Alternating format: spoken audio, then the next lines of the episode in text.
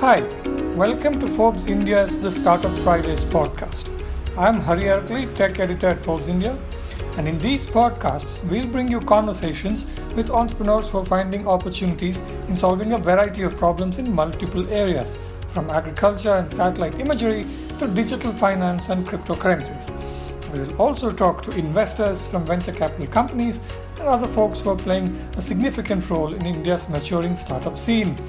You can find a new episode every Friday evening. You can also find us live on Instagram every Friday morning. Stay safe and happy listening. So, let me get started. Uh, the Indian startup ecosystem, in many ways, has matured quite a bit, but uh, there are some areas uh, which still have a long way to go. And uh, for the ecosystem to get real uh, depth uh, and you know sort of become a, a truly mature one, one important uh, segment is uh, you know th- those entrepreneurs who are trying to solve really hard, technologically hard uh, problems. And, uh, and, and the reason it's important is uh, I mean it goes way beyond uh, you know the startup ecosystem and wealth creation and things like that. I mean solutions to some of the world's biggest problems like climate change are most likely to come from these entrepreneurs who are trying to solve very hard technological problems. And uh, today's guest uh, has taken it upon himself uh, to encourage uh, such uh, entrepreneurs. Meet uh, Vishesh Rajaram, uh, venture capital company called uh, Speciale Invest, and and his aim is to back you know deep tech entrepreneurs. So, just to get us started, uh, Vishesh, tell us a little bit about Speciale Invest. When did you start it? What was the idea behind it? Terrific. Hey, firstly, thanks for having us here. Arjun and I are the two founders of the fund, um, Speciale Invest. We both sort of put our heads around end of 2016, early 2017, and sort of got together to say what are we truly passionate about. Um, and each of our backgrounds, Arjun's been in tech and products. He's been uh, in large companies like Yahoo and IBM and Naspers, and he's been in startups and I've been in the venture capital world now for as long as I can remember, about 14 years. So we both sort of got together and saying, hey, is there a meaningful way for us to, you know, build an institution that will last time and also contribute to the ecosystem, right? And then we both said that, hey, we're very passionate about investing in early stage. We're both very passionate about creating value through, you know, investing in in disruptive tech. Um, and then that's how we sort of got together to say, let's put together a fund called Speciale Invest. And uh, let's sort of focus on two large gamuts. One is what we call enterprise software, and these are sort of companies building software products for the globe from India.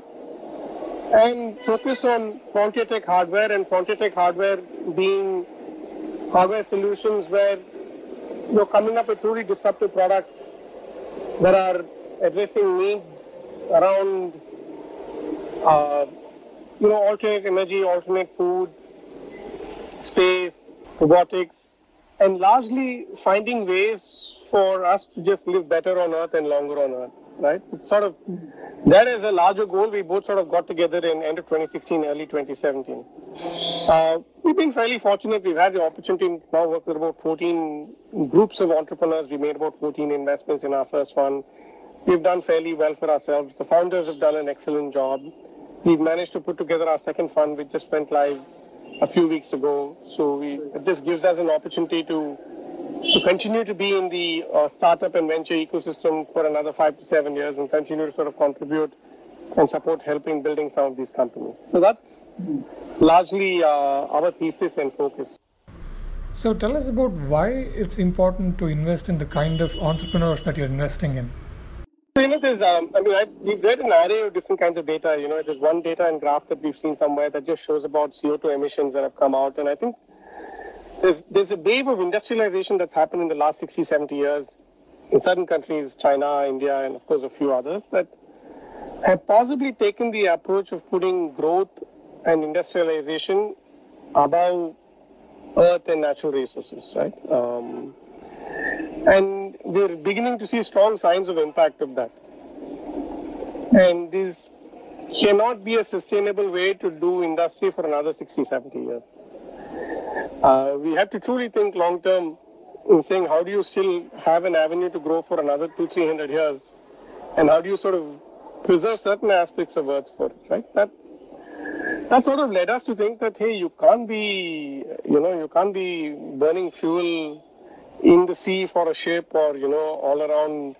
You've got to find alternate ways of of doing some of that, right? That sort of led us to an early investment in Ultraviolette in 2016 and then we spent a lot of time understanding alternate battery, battery chemistries.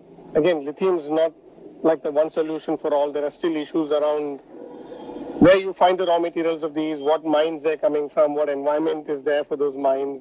So there is no perfect solution, right? But it, I think it's all an improvisation from from current status quo. And that sort of led, us to saying that, hey, can we find uh, alternate battery chemistries and can we make air transportation more environmentally friendly. We've got an investment in a company called E-Plane Company. They're building electric planes for, for short haul travel.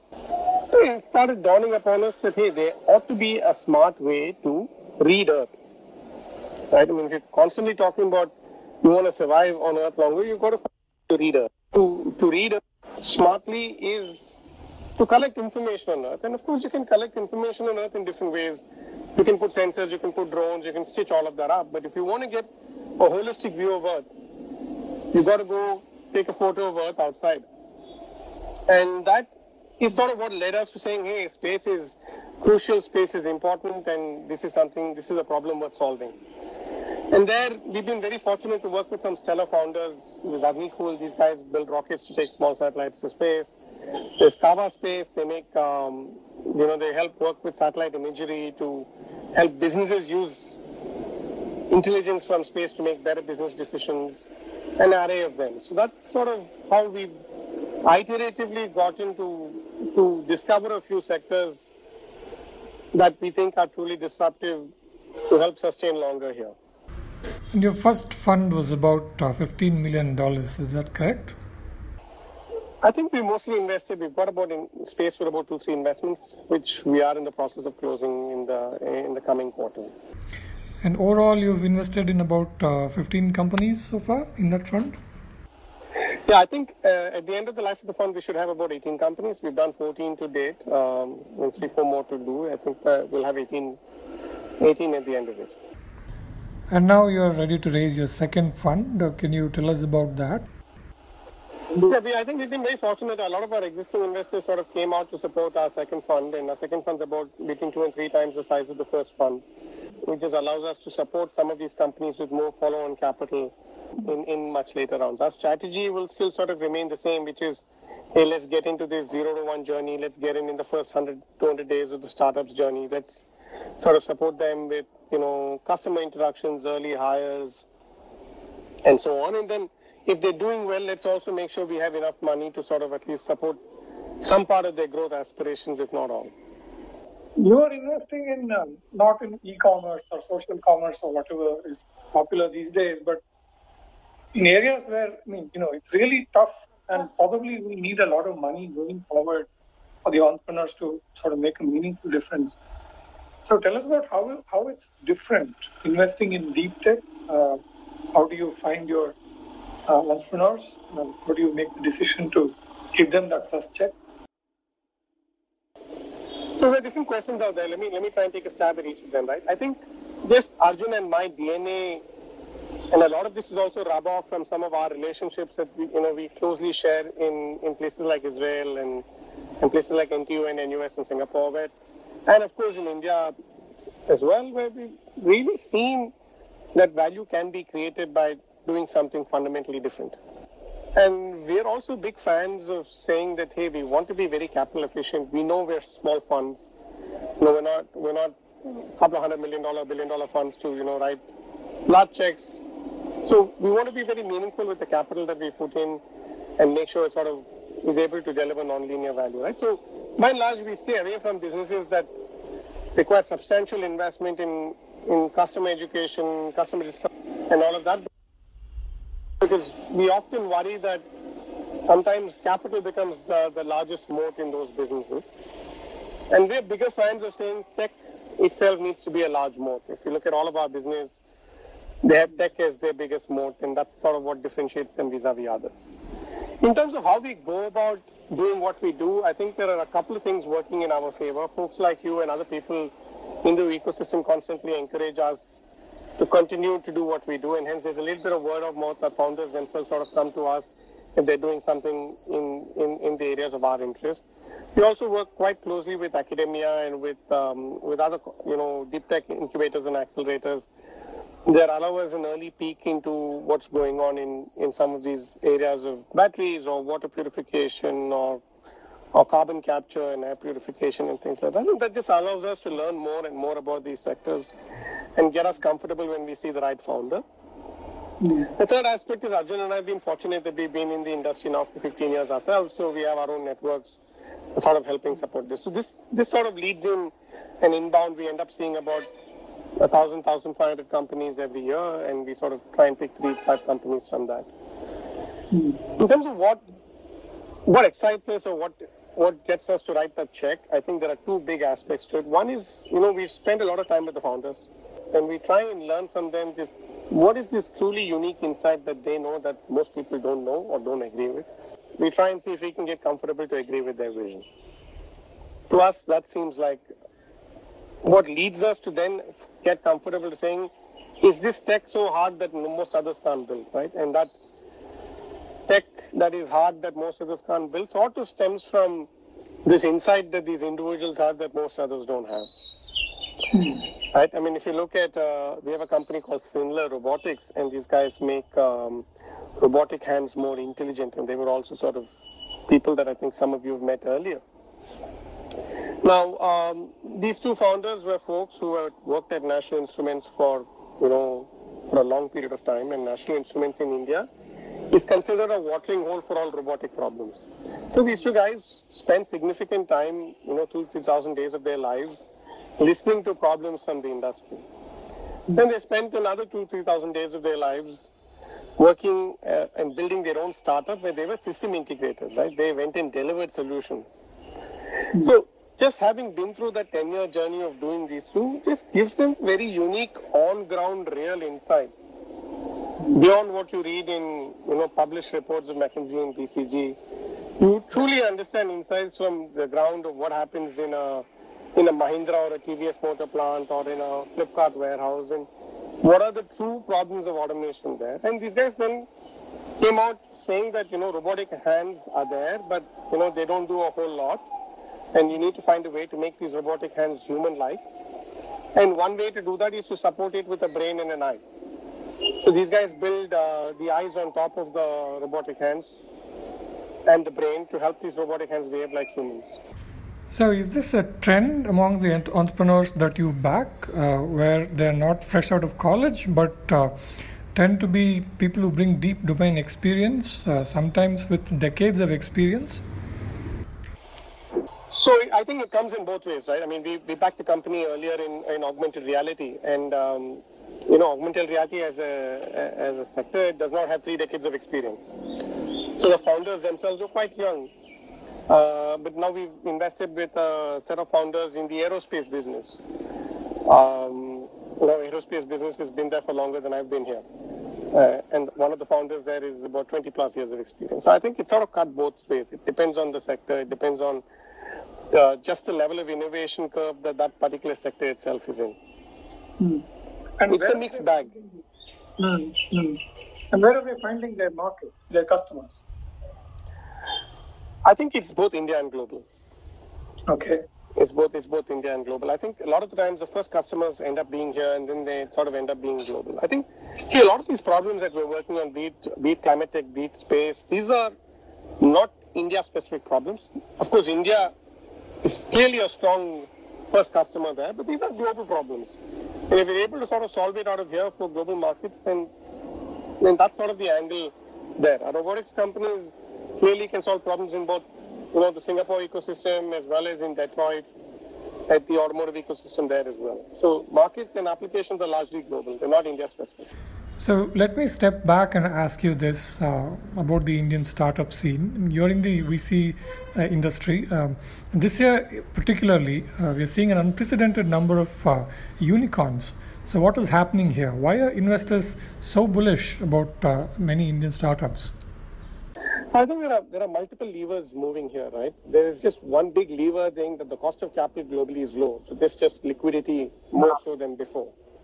Hmm. Um, there's also early success of India, at least in the last five years, that has given the, the investors who made money to sort of double down on India. Number three, I think the the Indian consumer ecosystem is is right up there, um, and hence patterns that you're seeing in, in China and US are mostly working in India, and hence you know a combination of there being capital, they're having made money in the past, and they're seeing clear trends in certain areas allows people to double down. Uh, so I think that's uh, that's what I, that's what's happening. I mean, I I particularly don't have a view at the pace, at the valuation. I mean, uh, I, I don't have a strong view on that. I think the positivity I take out of that is this: all this capital is getting spent in India, so I think it's largely good for the nation in more than one ways. There are more jobs that are going to come out of, out of this capital that's getting spent. Clearly, a large piece of this is going into consumerism, which I think, in the larger scheme of life, is, is all very positive. Okay. And is it too early to talk about uh, deep tech unicorns coming out of India? So I think unicorn is um, is of course a, a number that someone's coined, saying it's a billion dollars in value. Um, and I think there are, and I have again, in some of the reports that I've read, it takes anywhere between uh, three years to about six, seven years for these companies to achieve this status. And and and the first guys, of course, take a little longer, right? So I think the 20, 30 companies in India who are sort of focusing on deep tech are the first men or the first or the first set of founders out there trying to do this. And hence I assume they'll take they'll take a little longer than the next set of guys who, who do it. So Hmm. I'm sure you'll see that in the next three to five years coming. And I would I would be very surprised if that does not happen.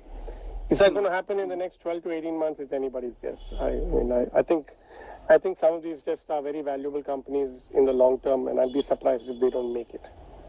But I also don't think that's a metric that they will evaluate themselves or I would evaluate them. I think if their technology is sort of becomes globally applicable and globally accepted, that's a big win. And being a unicorn is a byproduct of doing that. Uh, you might have a sort of a, a, an informed guesstimate uh, about what I'm going to ask you. How many uh, truly sort of deep tech startups would you say are there today compared with, say, three years back or five years back in India? So I okay, I, this is really a guesstimate, and as it is giving you a hard number, maybe let me try and give you a slightly different view to it. I think in the last three years, I would I would think that numbers at least tripled. Okay. Hmm. I would think that numbers at least tripled. I think even our own deal flow, I mean, just the number of companies we're seeing that's purely on the deep IP side has also sort of tripled. You know, every 10 deals that I see, eh, if there were two of them that were deep tech today, there's six. So I think that's sort of, we are seeing a lot more folks that are sort of coming out to do this, right? And I think there are a few levers to it. Just seeing some of the ones that are showing early success is giving confidence to a set of folks with deep domain and tech to sort of come out and, and do things. I mean, about two weeks ago, my partner Arjun and I got talking to someone who spent about 15 plus years in uh, in corporate and is now out there to build a, build a radar company. And uh, that's quite unheard of before in India, right? Someone who's been 15 years in corporate tends to spend the next 15 years doing that. Yeah. Um, but I think there's just a lot of confidence that's stemming out, out of seeing other people being successful, uh, seeing opportunities that sort of exist for more folks to come out and do it. I think this is just a, um, this is just a, is, is a good time to sort of go out and build. At the same time, you know, deep tech is not trivial. It's very hard. Firstly, entrepreneurship is not trivial. It's very, very hard.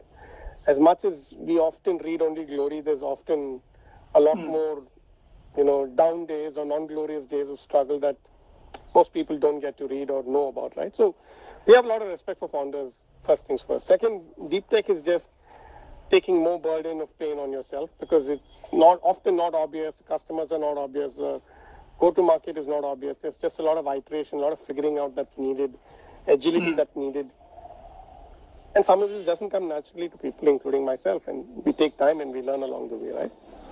So um, it's it's a it's a hard journey to be through, and uh, I think our focus is to to enjoy the journey along the way. Outcomes will um, often not be in our control. Mm.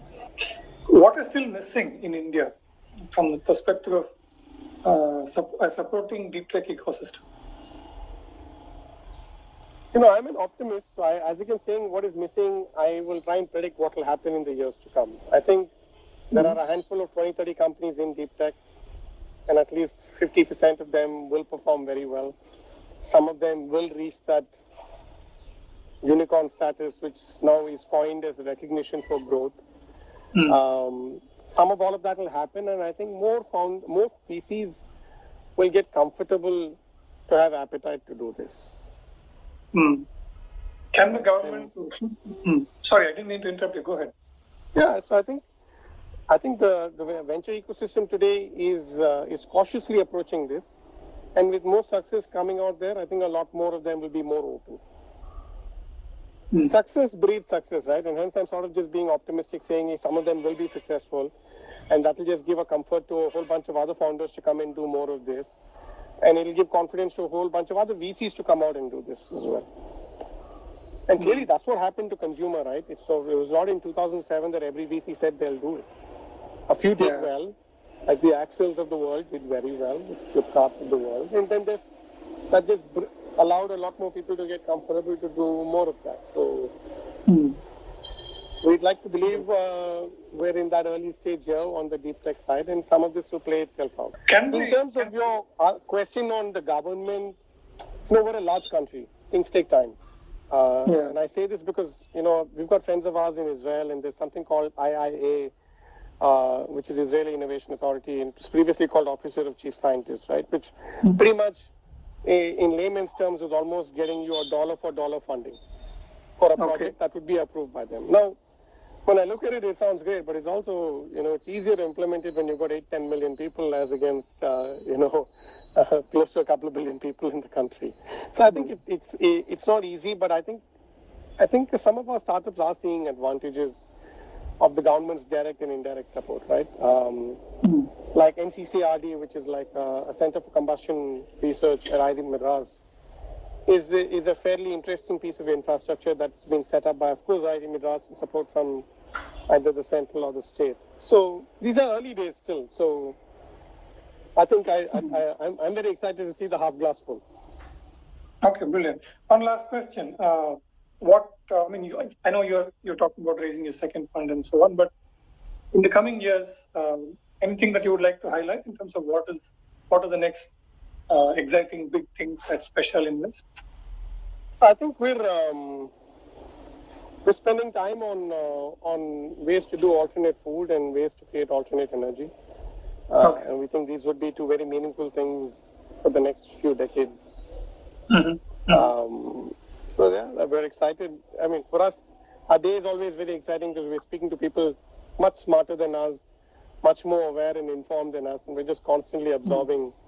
As much as we can. So uh, so exciting times ahead for us. Okay, brilliant. Uh, Vishesh, thank you so much for making time for this conversation. Uh, Not at all. Uh, and, and, we hope to keep the conversation going. So that was uh, Vishesh Rajaram uh, at Speciale Invest, who's doing some exemplary work um, backing the entrepreneurs who are trying to solve hard technological problems in India. Very important uh, area of work. Do follow us and support us as you always do. That keeps us going. See you then. Be safe.